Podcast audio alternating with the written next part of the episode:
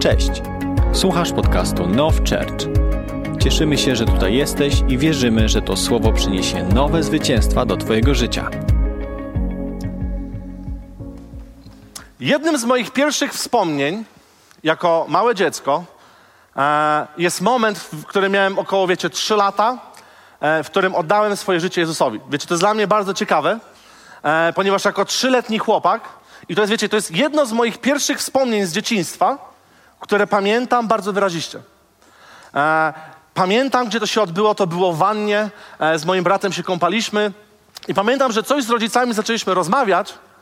E, wiecie, wtedy to było ok, że dzieci się razem kąpały w wieku 3, 2, także nie patrzcie na mnie takim wzrokiem. E, I wiecie, kiedy byliśmy w tej wannie,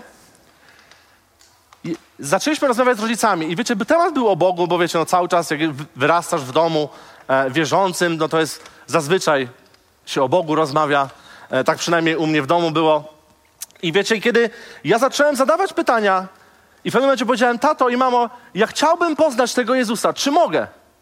I moi rodzice powiedzieli, Dawid, to słuchaj, fajnie, zaproś Jezusa do swojego serca. I wiecie, ja nie pamiętam słów, które wypowiadałem, ale pamiętam, że coś się zmieniło w moim sercu. Że coś spowodowało, że wiecie, dla mnie to jest dziwne, że ja pamiętam ten moment tak wyraźnie. Ja wiecie, nawet później z tatą weryfikowałem to, bo ja mówię, tato, ja pamiętam, na tej ścianie nie było płytki, czy to prawda? Tata mówi, tak. Ja pamiętam nazwę pieca y, dwufunkcyjnego lub jednofunkcyjnego, nie wiem. I wiecie, ja mówiłem szczegóły, które tata był w szoku, że ja pamiętałem takie rzeczy. Późniejsze moje wspomnienia z dzieciństwa to jest takie trochę zamazane, coś tam niby wiem, ale ten jeden moment pamiętam bardzo dobrze. Idźmy dalej. Kiedy miałem 6 lat, oddałem swoje życie Jezusowi po raz drugi. Później będzie trochę tego, także spokojnie. E, nie wiem, czy ktoś z Was słyszał kiedykolwiek o takiej spektaklu, wydarzeniu Bramy Nieba, Płomienie Piekła. Kto słyszał? Okej, więc tak. W moim domu były dwie kasety VHS. Jedna to był Paul Wilbur i uwielbienie Shalom Jeruzalem, a druga to był Ron Kenoli Lift Him Up. I to były dwie kasety, które u nas w domu cały czas w kółko leciały. Ale pamiętam, że raz rodzice przynieśli taką nielegalną kasetę VHS, e, która nosiła tytuł Bramy Nieba, Płomienie Piekła. E, I akurat było tak, że w naszym domu była taka nocowanie, było tam parę dzieciaków z kościoła e, i rodzice mieli grupę domową, spotkanie obok i pamiętam, siedzieliśmy w pokoju i wpadliśmy na pomysł, to chodźcie zobaczymy, co to jest ta kaseta Bramy Nieba, Płomienie Piekła. I wiecie, jako sześciolatkowie, pięciolatkowie włączyliśmy tą, płyt, tą y, kasetę VHS i pamiętam jedno. Po godzinie wszyscy na klęczkach płakaliśmy, wyznawaliśmy swoje grzechy, pokutowaliśmy, bo przyszło na nas taki strach, że kiedy po prostu umarlibyśmy dzisiaj, my pójdziemy do piekła. To była myśl, która po prostu w mojej głowie cały czas kukała. Dawid, nawróć się, bo inaczej pójdziesz do piekła. I pamiętam na drugi dzień, kiedy spotkałem się z moim kuzynem. Wiecie, pierwsze co ja mu powiedziałem, to nie było cześć, ja powiedziałem, idziesz do piekła! I wiecie, to było tak przez jeden dzień miałem taką fazę, idziesz do piekła, do wszystkich ludzi, których widziałem, mówię, idziesz do piekła. Później miałem rozmowę z rodzicami, taką, wiecie, teologicznie naprostowywującą.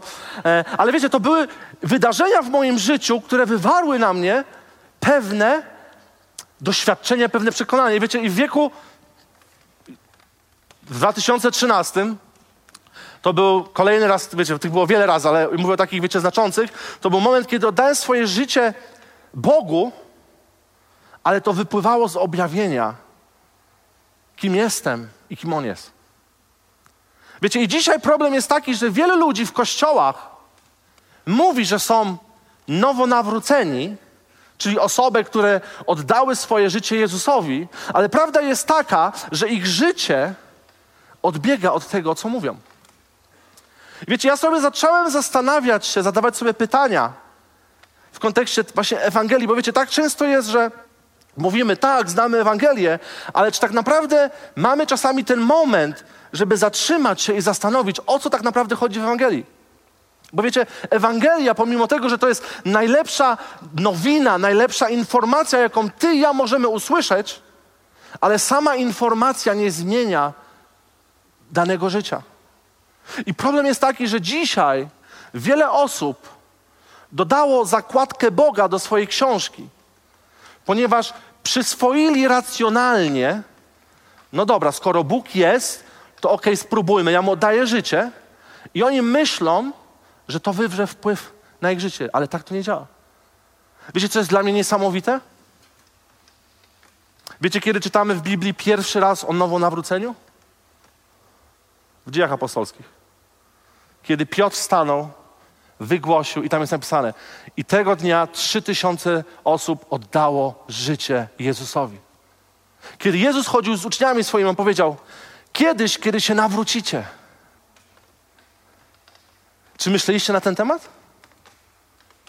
Duch Święty jest tym, który sprawia, który przekonuje nasze serce i możemy się nawrócić. Bez Ducha Świętego ty i ja nie jesteśmy w stanie się nawrócić. I moje pytanie jest takie: jak dzisiaj ty rozumiesz Ewangelię? I wiecie, i prawda jest taka, że kiedy jesteśmy w tym momencie tych 60 sekund, tak zwanych, żeby powiedzieć tą Ewangelię, każdy z nas powie. Wiecie, i to nie jest tak, że nagle, o ja, czy ktoś wiecie, no 30, 60 sekund, no nie można tego zepsuć. No. E, werset Jana 3,16, e, który myślę, że każdy zna, e, można powiedzieć, że Jezus umarł za nasze grzechy, dzięki temu my możemy teraz żyć, bo mamy relację z Bogiem. Ale czy my tak naprawdę rozumiemy prawdziwą naturę Ewangelii? I wiecie, dzisiaj chciałbym się troszeczkę nad tym tematem zatrzymać. Ale żeby zatrzymać się nad tym tematem, musimy wrócić do tego, od którego wszystko się zaczyna. Musimy wrócić do Boga.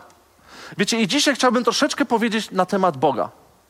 Bo Ewangelia zaczyna się od początku, czyli od Boga. Wiecie, i żeby tak naprawdę zrozumieć Ewangelię, my musimy zrozumieć to, kim jest Bóg. I to jest coś, co łamie moje serce od paru miesięcy ostatnich. Ja zacząłem na nowo czytać Biblię. Wiecie, co do mnie dotarło? I oczywiście to nie jest złota myśl, co wam powiem, bo wiecie, nie odkryję Ameryki, Bóg wczoraj i dzisiaj i na wieki jest taki sam. To łamie wszystko, wszystkie moje doktryny biblijne ostatnio, wszystko podważa w moim zrozumieniu, kiedy ja zaczynam rozumieć, że naprawdę On jest taki sam cały czas. Ja przez pewien moment w swoim życiu myślałem, że wiecie, że Bóg tak bardzo nas kocha, że On nagnie się do nas, do naszej kultury, bo On tak nas kocha, że On tak nam ułatwi pewne rzeczy, ale prawda jest taka, że On jest taki sam, jaki był wczoraj, dzisiaj i na wieki. On jest ten sam. I teraz wytłumaczę, o co mi chodzi. Wiecie, my dzisiaj żyjemy w kulturze szybkiego działania. Wiecie, świat przyspiesza, wszystko przyspiesza. I wiecie, i były proroctwa, z którymi ja się zgadzam. W Bogu jest przyspieszenie. Kto słyszał takie proroctwo? W Bogu jest przyspieszenie. I ja się zgadzam, to jest prawda. Dzisiaj to, do czego można dojść w duchu, a to, co porównuję, co mój tata robił, jest naprawdę znaczące przyspieszenie, tak jakby w odkrywaniu, kim jest Bóg. Wiecie, za czasów mojego taty e, doktryn nie było tak wiele, materiałów nie było tak wiele, więc objawienia one aż tak się nie poszerzały, ale przez to, że dzisiaj jest dostęp do tak wielu rzeczy, gdzie tak jakby, wiecie, kto słyszał o Billu Johnsonie? Nie pytamy się prawo czy lewo, nie idziemy tą stroną, ale wiecie, jedna rzecz mnie dotar- bardzo mocno dotknęła z jego życia. Kiedyś mu zadano pytanie, dlaczego jest taka głębia w tobie? I wiecie, co on powiedział? Bo to jest błogosławieństwo generacyjne. On powiedział, ja jestem czwartym z pokolenia e, kaznodziei u nas w domu. I mówi, środowisko, w którym ja dorastałem, wywarło na... Wiecie, to jest, to jest takie to się mówi. Podłoga, sufit moich rodziców jest podłogą ich dzieci. I tak samo jest, wiecie, w relacji. Jeżeli ty wzrastasz z czymś, jest ci o wiele łatwiej dojść do pewnych objawień, niż ludzie, którzy na przykład nie mieli takiego błogosławieństwa wzrastać w domu wierzących. Ale to nie oznacza, że tylko ci z domu wierzących, wiecie, to są ci błogosławieni i tak dalej, bo ja wierzę, że Bóg naprawdę ma łaskę. Ale to nie zmienia faktu, że Bóg jest Bogiem w relacji, którego trzeba szukać. Trzeba zapłacić cenę. Zobaczmy, kiedy patrzymy w Starym Testamencie, każda osoba, która chciała spędzić czas z Bogiem, chciała poznać Boga, musiała wejść na górę. Musiała podjąć pewien wysiłek. Musiała dojść do miejsca wyrzeczenia pewnych rzeczy. A my dzisiaj wierzymy, i ja często w to sam wierzyłem. Boże, Ty widzisz, nie ma czasu. W 20 minut tyle Ci mogę dać. I wiecie, i halleluja, dobre jest to 20 minut. Ale Bóg się nie zmienia. On się nie zmienił, on lubi być szukany. On lubi być odkrywany. On lubi, kiedy my wy wychodzimy poza strefę komfortu po to, by go poznać bardziej. I wiecie, kiedy ja zacząłem wszystko weryfikować w kontekście tego, że Bóg wczoraj i dzisiaj na wieki jest ten sam, ja zacząłem zastanawiać się i rozważać na nowe Ewangelię. Wiecie, że Bóg jest dobrym Bogiem. On nie jest tak jak ja. On nie jest tak jak ty. On jest naprawdę dobry. On nie umie, on nie umie skłamać. Bóg nie umie skłamać. Wiecie o tym? Że kiedy ktoś by zadał Bogu pytanie, Boże, jakiego koloru jest ta koszula? I on wpadłby na pomysł, że chciałby skłamać. Powiedziałby, dobra, zażartuję, powiem, że czerwona. W momencie, kiedy z jego ust wyszłoby słowo czerwona, ta koszula by była czerwona. Ponieważ on nie może, to jest jego natura. Wiecie, my tego nie mamy, bo my jesteśmy z natury grzeszni, grzesznymi ludźmi. My mamy tendencję do kłamania, my mamy tendencję do różnych rzeczy. Bóg tego nie ma. On jest doskonały, on jest dobry, on jest kochający, ale przede wszystkim on jest święty. On jest sprawiedliwy. Wiecie, i tutaj rodzi się problem. Bóg jest sprawiedliwy, on sam w sobie jest sprawiedliwością. Ja nie jestem sprawiedliwy. Bo kiedy do mnie przyjdzie moja córka i nawywija, to ja przymknę oko. No tak, no jeczko, okej, okay, no nie chciałaś, stało się. Ale Bóg tak nie może zrobić.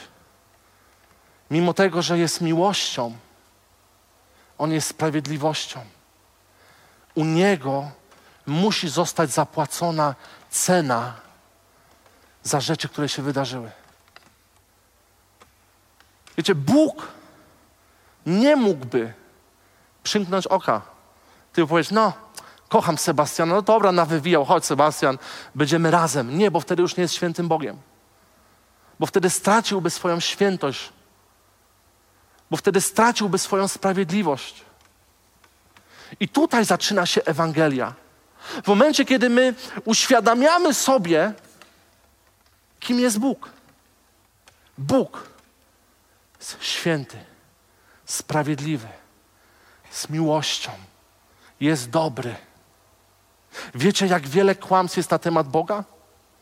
Że Bóg jest złym Bogiem? I zazwyczaj ludzie wtedy wyciągają Stary Testament i te wszystkie historie. Ale kiedy byśmy tak naprawdę zaczęli studiować, dlaczego się pewne rzeczy wydarzyły, byśmy odkryli, że Bóg jest dobrym i On to robił z miłości.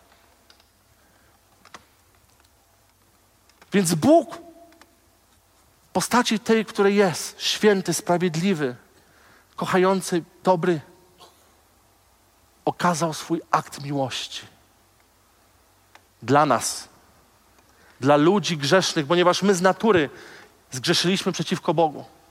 Zgrzeszyliśmy przeciwko sobie nawzajem, przeciwko naturze. Nasze grzeszne ciało ma tendencję do grzechu i z tym się rodzimy. To jest Coś, czego nie możemy przejść. Ale przez to, że Bóg ukochał nas, On, on posłał swoją miłość w postaci siebie, w postaci Jezusa Chrystusa na świat. I tu się zaczyna dobra nowina dla nas. Że mimo tego, że nikt z nas nie zasługuje na to, by być w obliczu Boga świętego, sprawiedliwego, on posłał swojego syna w swojej postaci na świat, by żył jako człowiek bezgrzesznym życiem, bez skazy. I stanął w miejscu osądu.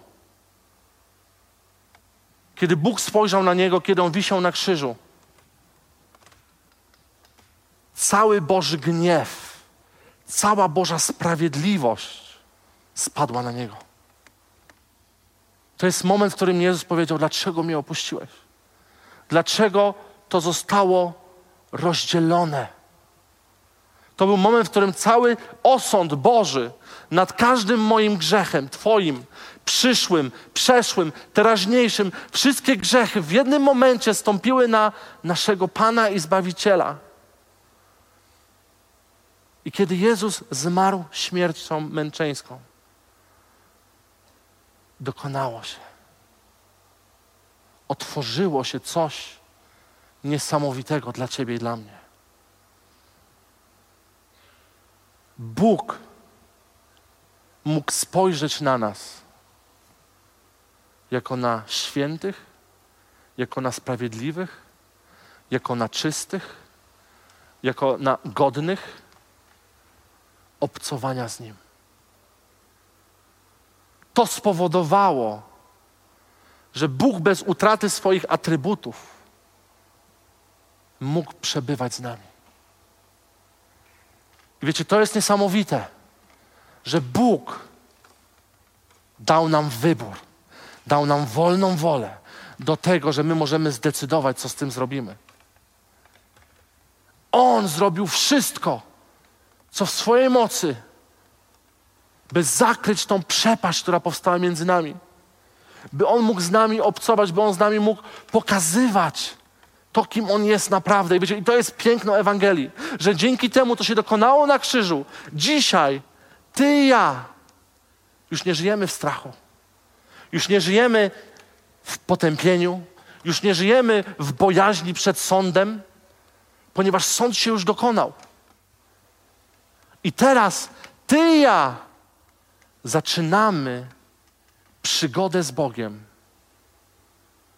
Bo wiecie, jest takie słownictwo, które my często używamy jako ludzie wierzący. Nowonarodzony człowiek. E, wiecie, i naprawdę czasami ja sam się łapię, że jak miałbym komuś wytłumaczyć tak który jest spoza kręgów chrześcijańskich, to naprawdę e, trzeba się nagimnastykować na maksa, e, żeby wytłumaczyć, bo już mamy tak słowa, wiecie, już tak e, wyuczone, wyryte w naszych, wiecie, tych takich regułkach, że święta krew Jezusa mi obmyła, więc teraz jestem na nowo zrodzony z ducha, ale to nie jest z ciała, bo wiesz, i po prostu my czasami, e, wiecie, i to jest prawda, ale dla człowieka, który ma pierwszy raz styczność z takimi informacjami, ja się nie dziwię, że często ludzie mówią to zwiedzeni, sekty, wiecie i tak dalej, jak tam, e, ja pamiętam za czasów, kiedy Kościół Zielonoświątkowy początkował, e, akurat mój tata był pastorem, wiecie, mieliśmy często takie e, stwierdzenia, że ludzie wypowiadali, no to tam wy to sekty, tam koty składacie na ofierze, ofiara, krew, bo cały czas o tej krwi mówicie. I wiecie, i to dla, dla ludzi, którzy wyrastają w tym, tak jakby wiecie, jak już wejdziesz do tego sosu, to się staje naturalne dla ciebie. No, no przecież oczywiście, no przecież to jest święta krew Jezusa, która obmywa nas, e, dzięki temu mamy wolność i tak dalej. Ale kiedy byś rozmawiał z normalnym człowiekiem i byś powiedział mu, stare, to jest proste. Musisz tylko dać się obmyć świętej krwi Jezusa i wszystko będzie dobrze.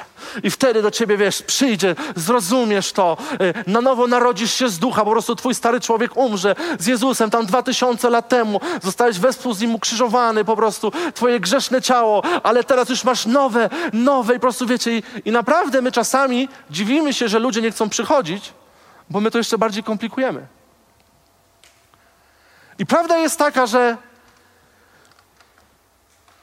żeby naprawdę odpowiedzieć na Ewangelię, my musimy mieć objawione, kim jest Bóg, kim jesteśmy my bez Niego i że potrzebujemy Go.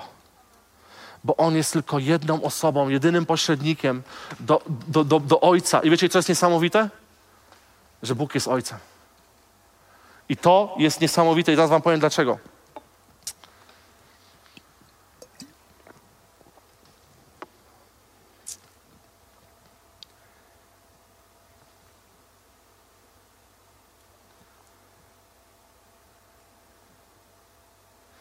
Może przeczytajmy najpierw Rzymian 6:23.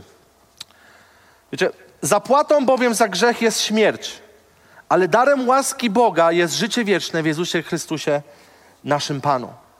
To jest dar, który możemy przyjąć, ale decyzja jest nasza. I wiecie, dzisiaj wiele ludzi nie podejmuje tej decyzji, ponieważ dla nich jest to tylko informacja.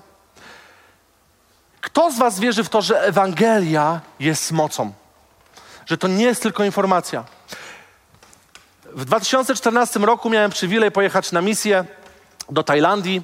E, i powiem wam szczerze tak, był to bardzo trudny okres dla mnie fizycznie, e, ponieważ e, wstawaliśmy piąta, szósta rano, e, halleluja, E, kładliśmy się spać koło pierwszej w nocy, ponieważ wiecie, to było tak wiele, po prostu było trzeba rano wstać, wyjechać do, jakiegoś, do jakiejś wioski, dojechać, e, przygotować wszystko, wiecie, drama, pantonima, uwielbienie, kazanie, wszystko. Czasami było tak, że w ciągu dnia podróżowaliśmy po czterech, pięciu wioskach e, i mieliśmy taką niesamowitą siostrę e, w naszym zespole, która była tajką i wiecie, to był dla mnie predator modlitwy ale też predator charakteru, e, ponieważ ona miała taką zasadę, że o trzeciej rano zawsze się modliła. Nieważne, o której ona szła spać, e, ale ona po prostu trzecia rano na kolana i wiecie, na językach albo po tajsku, nie wiem, dla mnie to jak języki brzmiały. E, Pamiętam, że raz była taka sytuacja, że spaliśmy w takim małym kościele. E, mieliśmy taką, wiecie, kurtynę przedzieloną przez pokój. E, pokój miał może, nie wiem, z 30 metrów. Spało nas tam z 20 parę osób. Po prostu ukrop, po prostu pachniało niesamowicie. E, I pamiętam, że wiecie, poszliśmy spać koło pierwszej, trzecia nad ranem, nasza siostra na językach klęczy i nagle, wiecie, nie patrzy, że wszyscy śpią, ona siambre bebe i leciała tam. I naprawdę to były ciężkie momenty dla mnie. I przejeżdżaliśmy przez pewną wioskę, ja byłem wyczerpany, wiecie, brak snu. To nie było, że dwa, trzy dni brak snu, ale to wiecie, był przez całe dwa tygodnie po prostu zajazd fizyczny, orka, orka. E, I pamiętam, jechaliśmy pick-upem, e, podjechaliśmy na taką stację benzynową w wiosce, wiecie, to była dżungla. E, I tankujemy auto i nagle patrzę i wiecie, ludzie zaczynają się schodzić, bo biali ludzie przyjechali. E, I mój lider, wiecie, dobrze jest mieć czasami takiego lidera, który nas popycha. On mówi, kochani, jest okazja, ludzie się zbierają, więc tak, mówi e, Michael, tu zagraj na, na gitarze dwie piosenki, Dawid, ty powiesz jakieś e, świadectwo, kazanie takie, wiesz, dwie, trzy minuty i jedziemy z tematem. I ja pamiętam, ja sobie powiedziałem, Boże, za jakie grzechy. I próbowałem, wiesz, tak, no, ale tak czuję, może e, Fredryk by coś powiedział, może to, to jest ten jego czas. On mówi, nie, Dawid, ty powiesz. E, I naprawdę pokutowałem z tego i wystarczy, nie byle teraz pokutował też, ale wiecie, moje nastawienie było tragiczne. Do tego, ja to po prostu chciałem odwalić, po prostu chciałem wypowiedzieć tą, wiecie, regułkę i mieć z bani i po prostu usiąść na tego pick-upa i spać dalej. E, I wiecie, kiedy zaczęło się e, to wszystko, e, Michael grał na gitarze, śpiewał piosenkę, e, ja nagle, wiecie, wszyscy wow, poklaskali i ja wyszedłem e, i nasz tłumacz zaczął mnie tłumaczyć i z 3-4 minuty max, to było tyle mówiłem. I naprawdę, jak miałbym e, ocenić swoje, dałbym minus dwa za formę przekazu. Wiecie, tam nie było e, tak, kochani, ale to naprawdę było, słuchajcie, jest taki jeden Bóg. I naprawdę, e, Boże, Ty wybaczyłeś wszystko, halleluja. Ale wiecie, to było bez żadnego przekonania, bez żadnej. Ja powiem szczerze, nawet nie do końca wierzyłem w to, co mówię wtedy, w tamtej chwili, ale to po prostu było wypowiedzenie. I pamiętam na sam koniec, mówię, dobra, to tak jak uczyli, okej, okay, zamknijmy oczy, kto chciałby oddać życie Jezusowi. I wiecie, mnie zwaliło z nóg, kiedy zobaczyłem, że tam prawie każda osoba poniosła rękę i wiecie, tam ludzie płakali. I ja zrozumiałem jedną rzecz. Czyli to nie chodzi o mnie. Bo kiedy ja się nawróciłem, miałem złote ambicje, aspiracje. Mówię, Panie, przecież jest tylu moich przyjaciół, którzy nie znają Ciebie. Jest tylu ludzi, którzy odeszli od Ciebie. Boże! I naprawdę modliłem się nie skłamię, może z dwa dni. Mówiłem, Boże, objaw mi, objaw mi taką złotą sentencję, takie, takie naprawdę jakąś kosmiczną rzecz, po prostu takie, że po prostu jak powiem, to każdy powie, nie, no masz rację, Bóg istnieje, chcę Go. I naprawdę przez dwa dni miałem taką aspirację, później się poddałem. I wiecie, kiedy byłem w tej Tajlandii, ja zrozumiałem jedną rzecz, że to nie ja zbawiam, ale to Duch Święty. Nie ma znaczenia, w jakiej formie mówisz, nie ma znaczenia, jak mówisz, ale to On jest tym, który sprawia, że ludzie są dotykani. I chciałbym zadać Ci dzisiaj pytanie. Kiedy ostatnio dzieliłeś się Słowem Bożym? Kiedy ostatnio dzieliłeś się Ewangelią z ludźmi, których nie znasz? Kiedy miałem 13 lat, byłem na zlocie młodzieżowym i tam e, taka organizacja wtedy istniała, Generacja T, e, później się to przekształciło w Generację Plus. E, ogólnie to była służba misji dla młodych. E, kto słyszał o Generacji T Plus? Halleluja. Jest nadzieja dla Polski. Halleluja. I pamiętam, kiedy jako trzynastolatek E, no i tutaj też szczerze mówię przed wami, nie pojechałem tam, żeby głosić Jezusa, tylko koleżanka jechała i po prostu chciałem też z nią pojechać. E, więc ona się zapisała na misję, więc ja też jako trzynastolatek mówię, to ja też się zapiszę. Rodzicom powiedziałem, że to dla Pana, ale Pan i ja wiedział, dlaczego ja tam jechałem. Ale wiecie, coś się wydarzyło w moim życiu. Ponieważ jako trzynastolatek, kiedy pamiętam, malowaliśmy ławki farbą, e, jakiś taki pan się spytał, a dlaczego wy to malujecie, kto wam za to płaci, czy to miasto i tak dalej. I my powiedzieliśmy mu, a nie, proszę pana, my to sami przyjechaliśmy, jeszcze nawet zapłaciliśmy, ale po prostu chcemy coś dla miasta zrobić, wiecie, pokazać. I nagle ten starszy pan zaczął zapytać, o, to takie miłe, bo dzisiaj to ludzie właśnie, oni bardziej, że oni chcą dla nich, nikt nic nie robi, tak sam siebie. I wiecie, i zaczęliśmy rozmawiać, on zaczął się pytać i nagle my zaczęliśmy mówić z moim kolegą mu Ewangelię i wiecie, i ja nagle poczułem, że we mnie coś się rodzi. Że po prostu przychodzi jakieś takie ożywcze tchnienie do mnie, że po prostu w momencie, kiedy ja zwiastuję tą Ewangelię, coś się pobudza we mnie. Wiecie, kto doświadczył tego? O, tylko nie ja, halleluja. I wiecie, i to spowodowało to, że podczas tej misji zapisałem się na kolejną i od tamtego momentu zacząłem co wakacje, od samego początku do końca jeździć na wszystkie misje, jakie były, e, już nie za koleżankami, tylko wiecie, żeby naprawdę zwiastować. Ale po pewnym czasie zobaczyłem, że jest jeden problem. Że ja wpadłem w taki mechanizm, wiecie, typu spina na wakacje, dwa miesiące głoszenia, a w szkole o Boże, żeby ktoś się tylko dowiedział, że jestem wierzący. Spowodowało to we mnie, że ja nieświadomie zrobiłem sobie coś takiego, że no po prostu, Boże, Ty widzisz, ewangelizuję, głoszę, tylko nie u siebie w mieście, tylko nie wokół znajomych, ale po prostu zacząłem robić coś, tak jakby ja to nazwałem, wiecie, ok, jest sezon misjonarza, więc staję się misjonarzem, później wracam do siebie. I często jest tak, że my jako ludzie wierzący, zwłaszcza w kościołach, mamy taką tendencję.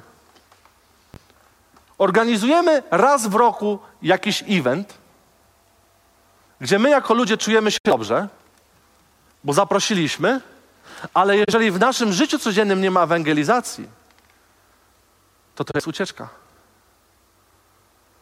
Wiecie, eventy są niesamowite. Ja kocham to, bo to jest ten moment, ale to jest dodatek do naszego życia. Jeżeli moje i Twoje życie nie będzie Ewangelią, nie będzie tym, że ludzie będą zadawać pytanie, to coś jest nie tak w naszym życiu.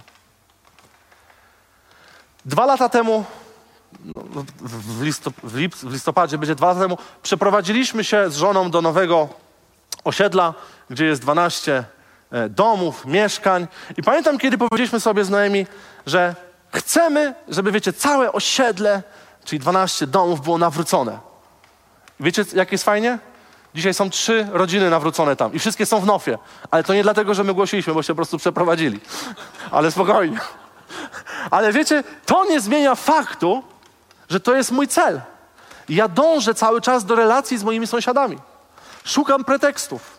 Szukam tego, żeby zagadać, wiecie, żeby zagaić o Bogu, wiecie, i też w mądry sposób, nie od razu, cześć sąsiad, a jakbyś dzisiaj umarł, to gdzie byś poszedł? Jak myślisz? Myślę, że te czasy już minęły. E, dzisiaj żyjemy w troszkę innych czasach, ale Ewangelia jest ta sama. Jak myślisz? Czy Twoje życie, jakby ktoś się przyjrzał Tobie, zachęciłoby kogoś, by przyszedł do kościoła, czy nie? Bo moje życie w szkole nie zachęcało. Ale życie na misji zachęcało. I ja żyłem w takich dwóch światach. Gdzie z jednej strony czułem się dobrze, no bo przecież my robimy coś. I wiecie, co jest niesamowite? Że dzięki Bogu nasz Bóg taki nie jest.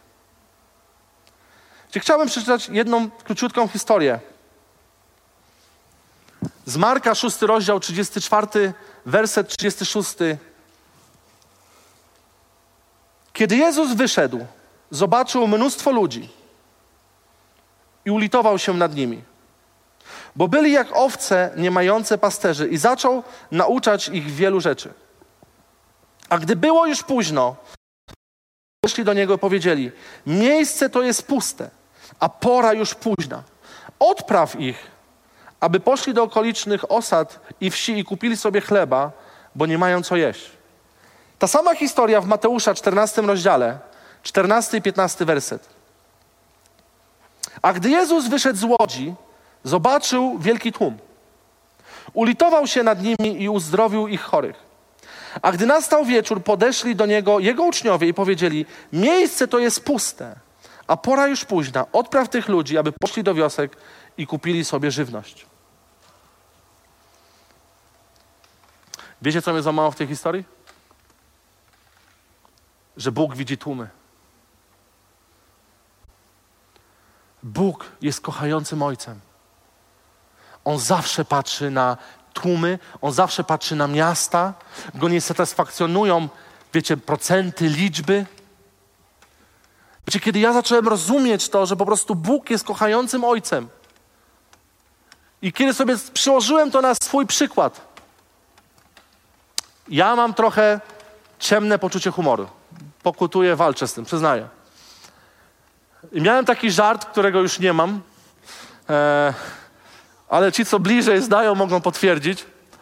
E, I nikt tego nie rozumiał na początku, zwłaszcza moi rodzice i dziadkowie i tak dalej. Bo wiecie, kiedy moja córka się bawiła z czymś i było takie trochę na pokrawędzi, ojeju, bo zaraz coś się je stanie. Ja zawsze taki żart mówiłem, nie przejmuj się, drugie nadchodzi, bo wtedy żona była z Joshem w ciąży. Mówię, jak coś, to drugie jest, także nie odczujemy straty. E, no i takie mój ciemne poczucie humoru. Ale wiecie, kiedy zacząłem być konfrontowany przez Boga, że Bóg jest kochającym Ojcem i kiedy zacząłem rozumieć to, że ja jako rodzic, gdyby, wiecie, naprawdę tak się zdarzyło, ja byłbym zdruzgotany. Wiecie, to jest niesamowite stwierdzenie. Jako rodzice do swoich dzieci nie ma matematyki. My nie patrzymy procentowo, typu wiecie, za chwilę będzie u nas trzecie dziecko, więc mógłbym powiedzieć, dobra, Nojka tam, ale jest 66% z rodziny, więc jest dobrze. Halleluja, mamy 66%, statystycznie to lepiej niż yy, 33%. Wiecie, Bóg taki nie jest. Kiedy czytamy Słowo Boże, kiedy widzimy w Biblii, tam jest napisane, że On zostawia 99 po tą jedną. I może dzisiaj jesteś w miejscu komfortu w swoim życiu, gdzie mówisz, o, nasz Kościół, 200 osób, trzęsiemy naszym miastem. Bóg nie widzi tych 200 osób. On widzi ten procent ludzi, którzy nie zna Jego. I my często gubimy się w tym. My się skupiamy na tym, co mamy i doceniamy to, co mamy, kiedy tak naprawdę świat obok nas ginie. Kiedy ostatnio miałeś współczucie do świata wokół ciebie? Kiedy ostatnio zmagałeś się z czymś i cię dotykało to? Wiecie, co jest smutne? Ja, ja walczę z tym bardzo mocno i z wieloma rzeczami walczę. Ja mam tendencję do osądu. My, jako wierzący, mamy tendencję do osądzania ludzi i szufladkowania. Ja się modlę o to, żebyśmy my, jako wierzący, się zmienili. Bo jeżeli my będziemy szli dalej w tym w kierunku, w którym idziemy, nie ma nadziei dla Kościoła w Polsce. Dzisiaj ludzie na świecie mają jeden problem, z którym sobie nie umieją poradzić z tożsamością. Jest taka historia, wiecie, która wydarzyła się wiele lat temu w Stanach Zjednoczonych. Nie pamiętam teraz nazwiska, ale po prostu e, było tak, że w pewnym kościele przyjechał pewien pastor na usługę i przyszła kobieta do tego kościoła. Ubrana skąpo. I wiecie, kiedy ona wyszła do przodu, ona zaczęła tańczyć. I ten człowiek, który był zaproszony na usługę, chciał podejść do niej i napomnieć ją. Bo taniec, w którym ona tańczyła, to nie był, wiecie, taniec z flagami, ale to był taniec erotyczny, który ona próbowała tańczyć. I wiecie, kiedy ona podchodziła, kiedy te, ten człowiek chciał podejść do tej osoby, pastor tego, tego kościoła zachwycił go za rękę, mówi: Zostaw. Ona się dopiero co nawróciła. Ona tylko w taki sposób umie wyrazić swoją miłość do Boga. Wiecie, kiedy ten pastor zaczął się zastanawiać, on zaczął płakać i pokutować. Ponieważ ta osoba pierwszy raz przyszła do kościoła I to był jedyny sposób, w jaki ona umiała, ponieważ całe życie, kiedy on później z tą, z tą dziewczyną rozmawiał, ona w ogóle nie miała dzieciństwa. Ona po prostu, w jedyny sposób, w jaki mogła zarabiać, to było sprzedawanie swojego ciała w postaci tańca na róże i tak dalej. I ona nic innego nie umiała. I kiedy do, dotknęła ją Boża miłość, ona chciała jakoś odpowiedzieć na to. I jedyne, co umiała, to zatańczyć. I wiecie, i my jako pierwsi mamy tendencję do osądu. To nie pasuje. Jest tak wiele rzeczy, które dzisiaj świat się zmaga. To jest tożsamość, seksualność swoja. Jeżeli my jako Kościół nie nauczymy się odpowiadać na ich problemy i okazać im ojcowskie serce, nie przebijemy się jako Kościół. Będziemy cały czas małą grupką, która będzie, wiecie, fajnie, bo jesteśmy, a, jest nas 200. Jest mi trochę smutno, ale wiem, że zaraz brat Krzysiu przyjdzie, przytuli mnie, pocieszy mnie. Halleluja za brata Krzysia. I wiecie, i wpadamy w strefę komfortu, gdzie świat ginie na zewnątrz. Kto lubi matematykę? Halleluja, podziwiam. Załóżmy, że dzisiaj nas jest 250 osób w kościele. No prawie tak jest. Jeżeli każdy z nas wyznaczyłby sobie jeden cel, w tym roku chcę przyprowadzić jedną osobę do Boga. Wiecie, my mamy tendencję ze skrajności w skrajność. Że teraz, o, to ja jadę na misję do Afryki, tam przyprowadzę tysiące, będę jak Reinhard Bonke. Chcę ci powiedzieć, że zanim będziesz jak Bonke, zacznij być jak, jak uczeń Jezusa i przyprowadź chociaż jedną osobę. Jeżeli 250 osób w przeciągu jednego roku przyprowadzi jedną osobę do Boga, jedną osobę, czy ktoś uważa, że to jest trudne? Jeżeli tak, zapraszam do biura, później porozmawiamy. Nie no, żartuję, ale wiecie, jedną osobę. W roku 2024 nasza społeczność liczyłaby 500 osób. Jeżeli byśmy dalej szli tym tokiem myślenia, to nie jest tak, że wow, jedna osoba i z bani Boże, jestem gotowy do nieba. Jeżeli jako zbór 500 osobowy przyprowadzilibyśmy jedną osobę znowu, w roku 25 jesteśmy tysiąc osób. Ja z matmy nie byłem orłem, także. Jeżeli w kolejnym roku robimy to samo, w 25 jest nas już 2000 ludzi. Jeżeli w kolejnym roku idziemy dalej tą strategią, jedna osoba, jedna osoba, Boże, objaw mi jedną osobę, do której mogę dotrzeć z Ewangelią. Objaw mi jedną osobę, do której mogę dotrzeć z Ewangelią, żebyś Ty mógł dotknąć jej życia. Wiecie, jakbyśmy tak szli dalej w 27 roku, czyli za 5 lat, bylibyśmy społecznością ośmiotysięczną. Wystarczy, żebym ja i ty raz w roku tylko, znaczy tą stronę, to jest, wiecie, takie, takie, pokazuje.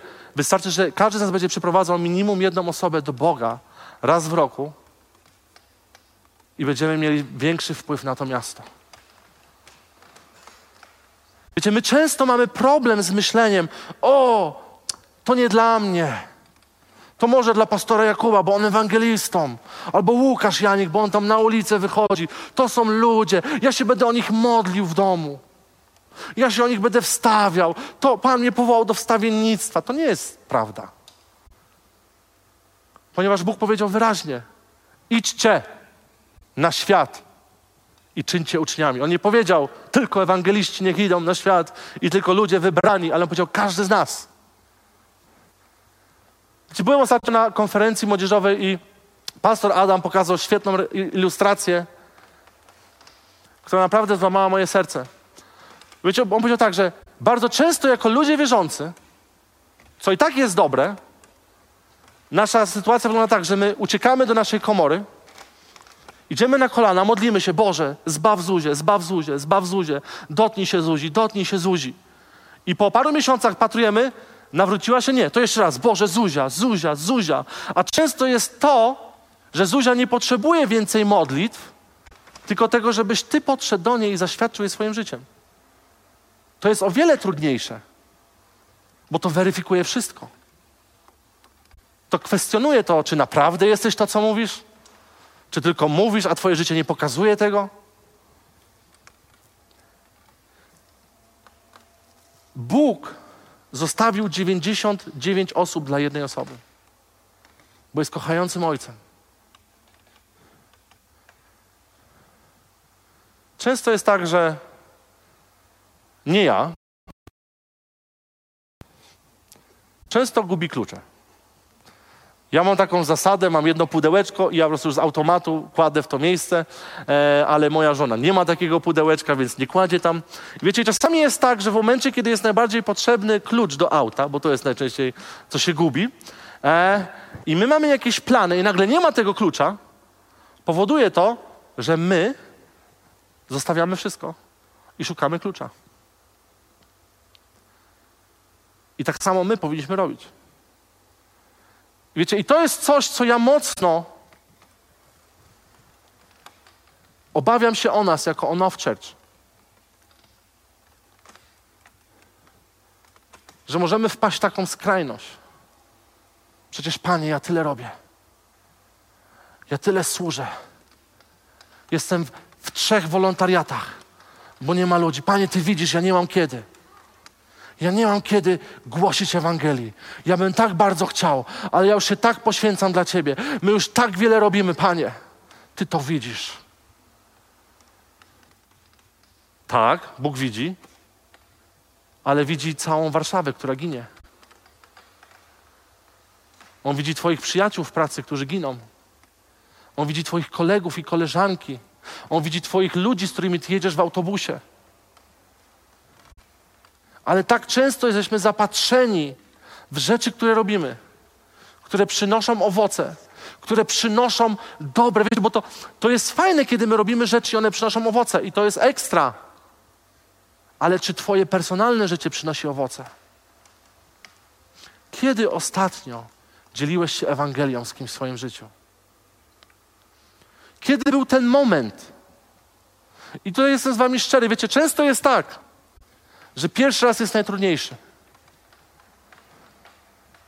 Często jest tak, że wiecie, wahamy się, nie wiemy, co powiedzieć, jak zrobić. Chcę ci ułatwić. Ja, mi pomogło mocno to, że na misję jeździłem. Później spowodowało także e, mój brat Tymoteusz ze swoim przyjacielem Mateuszem, oni zaczęli wychodzić e, na ulicę z głośnikami, zwiastować Słowo Boże. I pamiętam, że kiedy ja się nawróciłem, ja chciałem dołączyć do nich, bo ja widziałem, co to robi.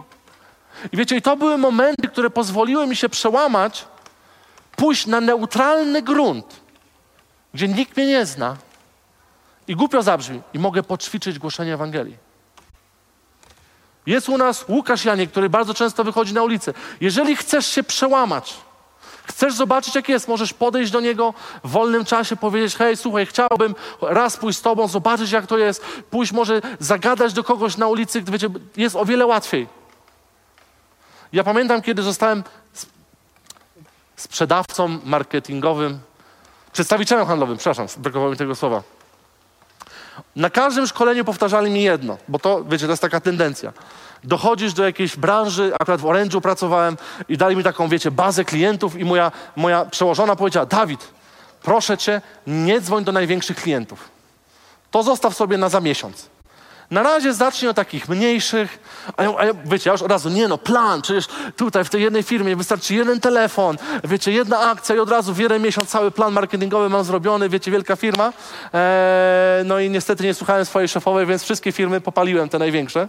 I później musiałem, wiecie, pracować, odpracowywać to. A i tak samo jest z Ewangelią. Czasami, jeżeli czujesz, że nie jesteś takim urodzonym ewangelistą, nie masz tej łatwości, zacznij od drobnych rzeczy. Wiecie, zacznij delikatnie. Zacznij się modlić. Czy w ogóle modlisz się tak? Boże, postaw dzisiaj jakąś osobę w moim życiu, której będę mógł zaświadczyć Ewangelię. Wiecie, jakie to jest proste, kiedy my się modlimy? I kiedy nagle idziesz i widzisz, że kogoś boli noga obok ciebie w autobusie I nie musisz mówić od razu, czy jak dzisiaj umrze pani, to pójdzie do piekła, czy, czy do nieba, wie pani? Tylko możesz powiedzieć, o, a co się stało w nogę? I mówisz, słuchaj, znam taką osobę, która może pani pomóc. Wierzę w to, że Jezus Chrystus umarł na krzyżu za nasze grzechy, ale też poniósł wszelką chorobę. Jeżeli pani zechce, mogę się pomodlić o pani nogę, żeby Bóg uzdrowił to. Do tego nie trzeba żadnej szkoły teologicznej, do tego nie trzeba żadnego, wiecie, jakiegoś namaszczenia ze sceny ewangelisty i tak dalej. To jest normalne życie, moje i Twoje, gdzie możemy doświadczać Bożej realności i gwarantuję Ci jedną rzecz, że kiedy zaczniesz poruszać się w tym, ożyjesz. Ożyjesz. Zacznie ożywać tobie. Wiecie, dzisiaj największym problemem, i to jest moja teologia, której nie poprę wersetami, to jest moja obserwacja i moje zrozumienie. Dzisiaj wierzący umierają w kościele i kościoły umierają, ponieważ nie jest głoszona Ewangelia. Kościół apostolski rozrastał się, bo codziennie była głoszona Ewangelia i nie w kościele, bo to jest nasz mental. O, to w kościele zrobimy co niedzielę ewangelizację. Ja będę, wiecie, y, do worka, do bagażnika pakował ludzi, później będę do kościoła ich wprowadzał, niech się tam nawracają. Nie, bo długo nie pociągniesz. Bożym zamiarem jest, bym ja i ty zwiastował Słowo Boże każdej osobie. Ponieważ kiedy jest to mówione, kiedy Ewangelia jest wypowiadana z Twoich ust, wiesz co się dzieje? Najpierw Ty ją słyszysz. Najpierw ona na nowo ożywa w Tobie. Wiecie, ile razy było, kiedy ja mówiłem Ewangelię, ja płakałem? Bo na mnie na nowo przychodziło to objawienie o Jego drogocennym darze, który On dał. Że ja mogę być połączony z Bogiem, że ja mogę mieć relację, że ja mam bezpieczne miejsce.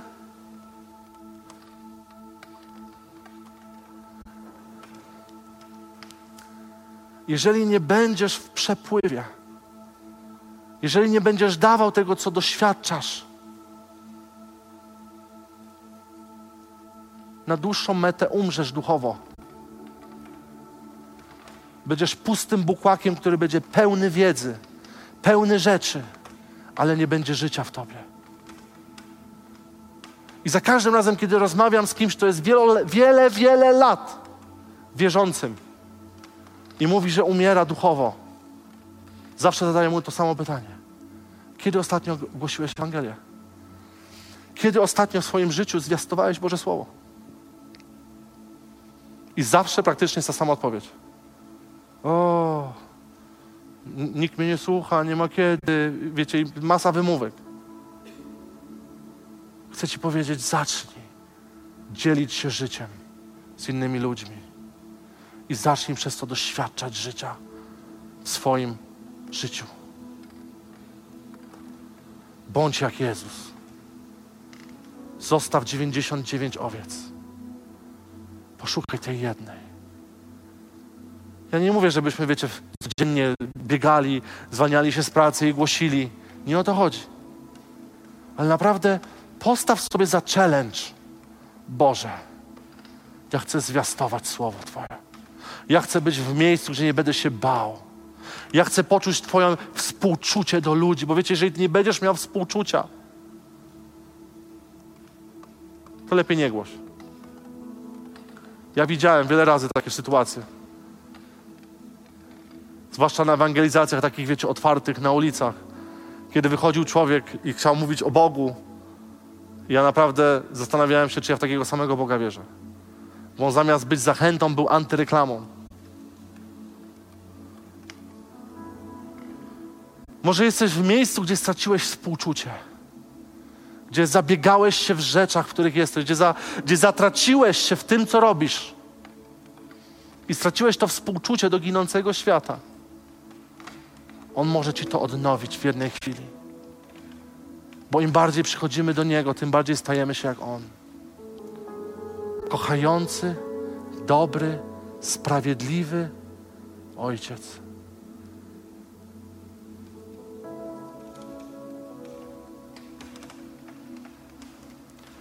Chciałbym, żebyśmy mogli powstać.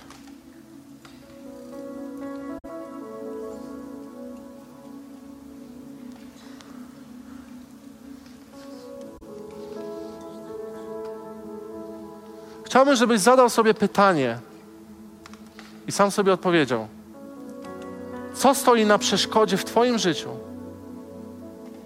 że nie głosisz i nie dzielisz się Bożym Słowem, Bożą Ewangelią na co dzień?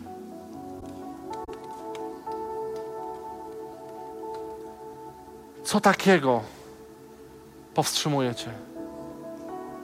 Czy to może jest komfort?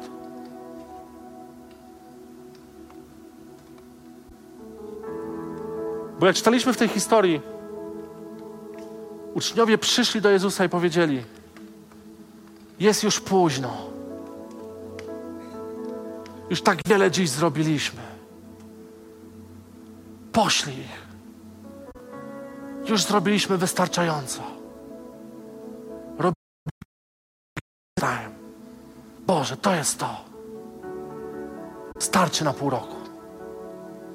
Widzisz, jak jestem zmęczony. Ja chcę wrócić do domu, już położyć się.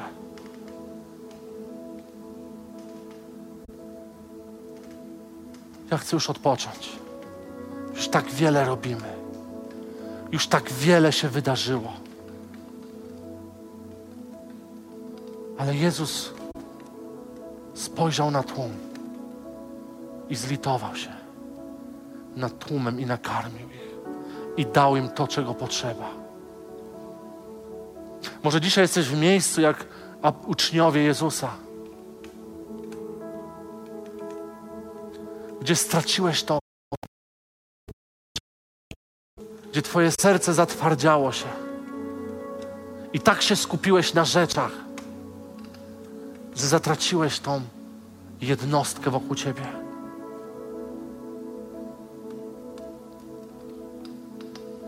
A może to jest to, że wmówiłeś sobie, że się nie nadajesz do tego. Że co ja mogę takiego powiedzieć? Kim ja jestem? Jestem dopiero 12 lat wierzący. Co ja im mogę powiedzieć? Tak mało jeszcze wiem. A może to jest strach? Chciałbym, żebyś namierzył dzisiaj to, co powstrzymuje Cię przed tym, żebyś mógł zwiastować Ewangelię w życiu codziennym. Jeżeli namierzysz, to oddaj to Bogu. Powiedz, Boże, ja tego nie chcę. Ja pokutuję, czyli ja odwracam się od tego.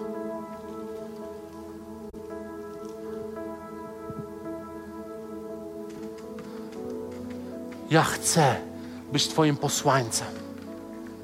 Ja chcę być tą osobą, która będzie przynosić dobrą nowinę do ludzi wokół mnie. Ja chcę być tą osobą, która będzie popychać granice Twojego królestwa. Ja pokutuję z tego.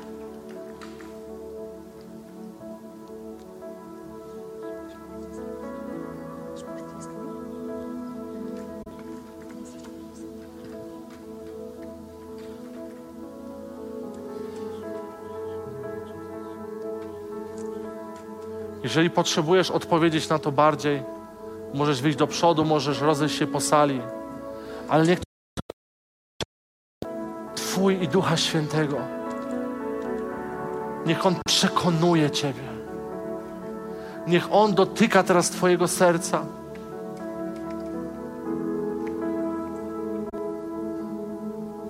Ale chciałbym się pomodlić konkretnie o jedną grupę ludzi. Jeżeli czujesz, że straciłeś współczucie, że straciłeś ten właśnie współczucie do ludzi wokół ciebie, chciałbym, żebyś mógł wyjść do przodu i będziemy się razem modlić. Jeżeli czujesz, że Twoje serce zagalapowało się i nie umiesz spojrzeć ze współczuciem i bardziej cenisz swój komfort, chciałbym, żebyś wyszedł do przodu. Będziemy się modlić razem. Oto by Duch Boży dotknął nas i wlał współczucie do ludzi wokół nas. Ja wiem, że jest więcej ludzi. Ja wyraźnie to czuję w swoim sercu. Że Bóg chce odnowić ojcowskie, kochające serce w Tobie. On chce odnowić to, że będziesz widział z miłością ludzi wokół Ciebie Że nie będziesz patrzał na nich w sposób, w który do tej pory patrzyłeś, ale będziesz w stanie nawet zapłakać nad ich życiem. I wtedy zwiastowanie jest prostą rzeczą. Odpowiadasz na Boże współczucie w swoim sercu. I Duch Święty może dotknąć tej osoby. Halleluja, Jezus. Ja wiem, że jest jeszcze więcej ludzi, że jest jeszcze więcej osób, które potrzebują dzisiaj odnowić Boże współczucie w swoim sercu, które potrzebują doświadczyć teraz Bożego dotyku,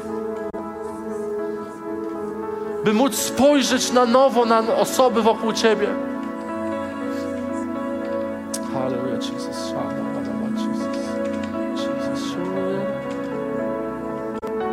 Ojcze, my tak pokutujemy teraz przed Tobą. My przepraszamy Ciebie za to, że Boże, tak zatwardziało się nasze serce i tak bardzo skupiliśmy się na sobie i na tym, co nam potrzeba. Że nie dostrzegaliśmy ginącego świata wokół nas. Boże, ja się modlę, byś dotknął naszych serc swoją miłością. Byś dotknął naszych serc swoją miłością, byśmy mogli oddać, Boże, to, co Ty dałeś nam, czyli współczucie i miłość.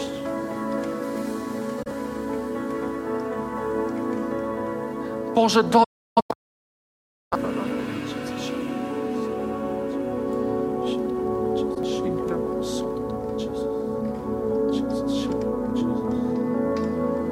Módl się swoimi słowami. To jest Twój czas z Nim. Odpowiedz na to, co się dzieje w Twoim sercu.